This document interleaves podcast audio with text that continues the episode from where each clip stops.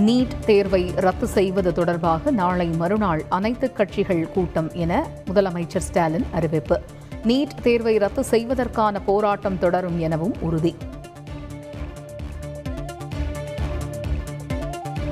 அம்மா கிளினிக்குகள் மூடப்பட்டது குறித்து சட்டப்பேரவையில் அதிமுக வாக்குவாதம். மக்களை தேடி மருத்துவம் திட்டம் வந்துவிட்டதால் தேவையில்லை என அமைச்சர் மா. சுப்பிரமணியன் விளக்கம். தமிழகத்தில் ஆன்லைன் சூதாட்டத்திற்கு நிரந்தர முற்றுப்புள்ளி. சட்டப்பேரவையில் முதல்வர் ஸ்டாலின் உறுதி.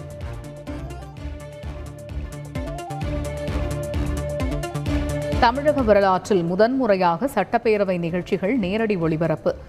உறுப்பினர் கருணாநிதி எழுப்பிய கேள்விக்கு பதிலளித்து துவக்கி வைத்தார் முதல்வர் ஸ்டாலின்.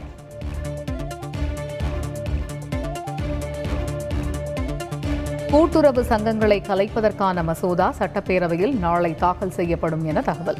பட்ஜெட்டிற்கு பிறகு கூட்டுறவு சங்க தேர்தலை நடத்தவும் திட்டம்.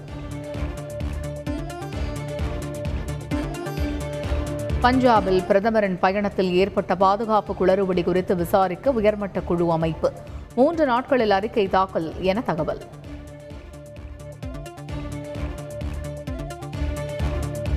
ஐந்து மாநில தேர்தல் குறித்து தலைமை தேர்தல் ஆணையம் ஆலோசனை.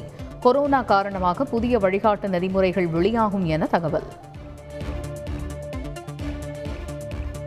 நகர்ப்புற உள்ளாட்சி தேர்தலுக்கு எவ்வித தடையும் விதிக்கவில்லை. சென்னை உயர்நீதிமன்றம் திட்டவட்டம்.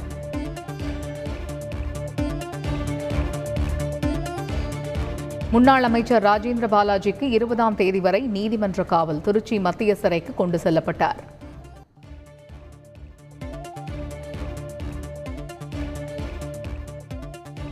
ராஜேந்திர பாலாஜி மனு மீது பதிலளிக்குமாறு தமிழக அரசுக்கு உச்சநீதிமன்றம் நோட்டீஸ்.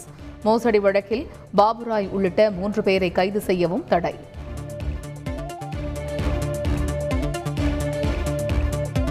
இந்தியாவில் ஒரு லட்சத்தை நெருங்குகிறது தினசரி கொரோனா பாதிப்பு.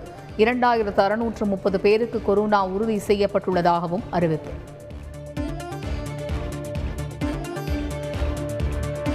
கொரோனா பாதித்தவர்களை அழைத்துச் செல்வதற்காக நாற்பத்தி இரண்டு சிறப்பு ஆம்புலன்ஸ் வாகனங்கள் சென்னையில் துவக்கி வைத்தார் முதல்வர் ஸ்டாலின். ஞாயிறு முழு ஊரடங்கு அன்று போட்டித் தேர்வுகளுக்கு செல்ல அனுமதி.